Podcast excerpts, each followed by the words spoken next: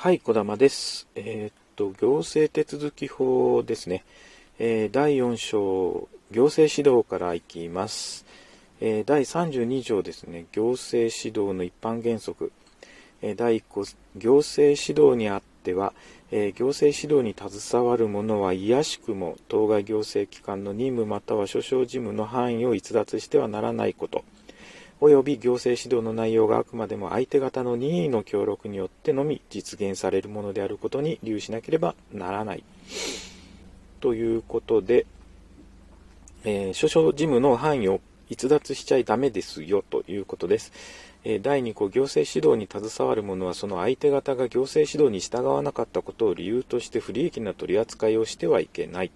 いうことで、任意の協力のみによってあくまでも、えー、行政指導というのは成り立つということですね。第33条いきます。えー、申請の取り下げ、または内容の変更を求める行政指導にあっては、行政指導に携わる者は申請者が当該行政指導に従う意思がない旨を表明したにもかかわらず、当該行政指導を継続すること等により、えー、当該行政し、えー、申請者の権利の行使を妨げるようなことをしてはならない。え申請の取り下げまたは内容の変更を求める行政指導にあってはということで、えー、先に申請があるわけですよね。で、それを取り下げたり内容変更を求めたりすると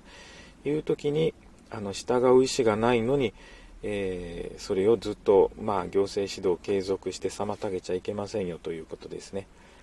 えー、第34条、え許認可等の権限に関する行政指導。え、許認可等をする権限または許認可等に基づく処分をする権限を有する行政機関が当該権限を行使することができない場合または行使する意思がない場合におけるおいてする行政指導にあっては行政指導に携わる者は当該権限を行使得る旨をことさらに示すことにより相手方に行政指導に従うことを余儀なくさせるようなことはしてはならないということです。この33条も34条もえ相手方の任意の協力ですよということの、あの、まあ、言ってるわけですね。で、えー、と、大事なのがですね、35条、行政指導の方式です。えー、第1項、行政指導に携わる者は、その相手方に対して、当該行政指導の趣旨及び内容、並びに責任者を明確に示さなければならない。えー、明確に示すのは、趣旨、内容、責任者です。えー、第2項、行政指導に携わる者は行政、え、指導をする際に、え、行政機関に許認可等をする権限または許認可等に基づく処分処分をする権限を行使し得る旨を示すときは、その相手方に対して次に掲げる事項を示さなければならない。えー、当該行政権1、当該、えー、権限を行使し得る根拠となる法令の条項2、えー、前後の条項に規定する要件3号、え、当該権限の行使が前後の要件に適合する理由。です、えー、失礼、えー、第3項ですね。行政指導が口頭でされた場合においてその相手方から第2項に規定する、え事項を記載,、え記載した書面の交付を求められたときは当該行政指導に携わる者は行行政上特別の支障がない限りこれを交付しなければならないということでここで言ってるのは、あの、えー、書面の交付を求められたときは、特別の事情がない限りこれ交付しなければいけないということなんですが、ただちょっとさらっとその相手方からって書いてありますね。相手方なんですよ。えー、要は利害関係人はここでは含まれない。利害関係人から書面の交付を求められても行政指導については、えー、支障が、まあまあこう、交付しなくてもいいということです。えー、4号、全項のえー、規定は、えー、次に掲げる行政指導については適用しない。えー、全項というのは、えー、どこだい、えー、書面の交付か、えー、相手方に対してその場で完了する行為を求めるもの、すでに文書または電磁的記録によりその相手方に通知されている事項と同一の内容を求めるもの。であれば、えー、書面の交付は不要です。と。いうことです。第36条、えー、同一の行政目的を実現するため一定の条件に該当する複数のものに対し行政指導しようとするときは行政機関はあらかじめ事案に応じ行政指導指針を定めかつ、えー、行政上特別の支障がない限りこれを公表しなければならないということです。複数のものに対し行政指導するときは行政指針というのを定めなければいけない。えー、第36条の2、えー、法令の法令に違反する行為の是正を求める行政指導の相手方は当該行政指導が、当該法律に規定する要件に適合しないと資料するときは当該行政指導をした行政機関に対しその旨を申し出て当該行政指導の中止その他の必要な措置を取ることを求めることができる。ただし行政、え、当該行政指導がその相手方について弁明その他意見陳述のための手続きを経てなされたものであるときはこの限りでない。えーと、ちょっとその行政指導おかしいんじゃないのっていう時には、えー、中止を求めることができる。中止その他って書いてあるのでここでは中止等と言いますが中止等を求めることができると。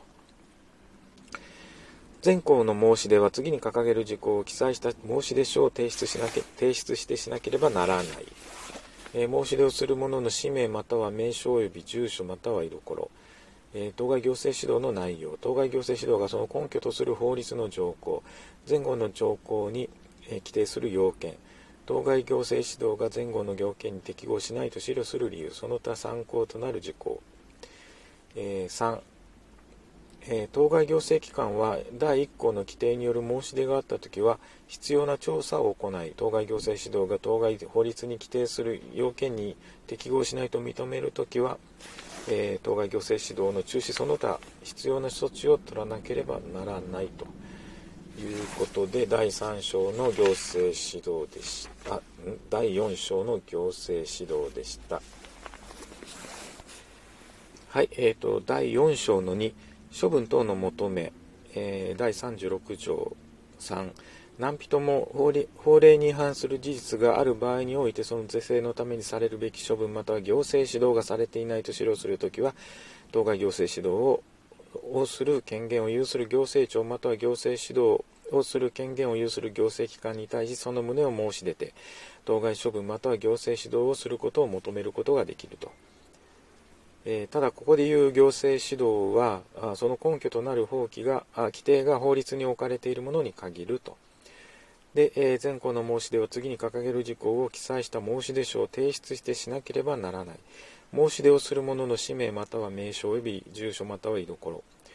2、えー、法令に反する事実の内容3、法外当該処分または行政指導の内容4、当該処分または行政指導の根拠となる法令の条項5、当該処分または行行政処分がされるべきであると資料する理由6、その他参考となる事項、えー、丸3、当該行政庁または行政機関は第1項の規定による理由があるあった時は必要な調査を行いその結果に基づき必要があると認められる時は、えー、当該処分または行政指導をしなければならないということですね。えー、以上第4章なんですけどもここで、えー、ちょっと気をつけなければいけないのは、えーと行政指導を受けた相手方がする、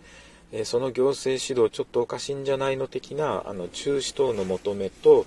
え第4章の2にある処分等の求め。これは何人でもできると。ちょっとこれ行政処分しないといけないのにしてないなと思うようなことは、え誰でもできると。いうところのですねちょっと微妙な区別がありますのでここは気をつけないといけないのかなと思います。以上です。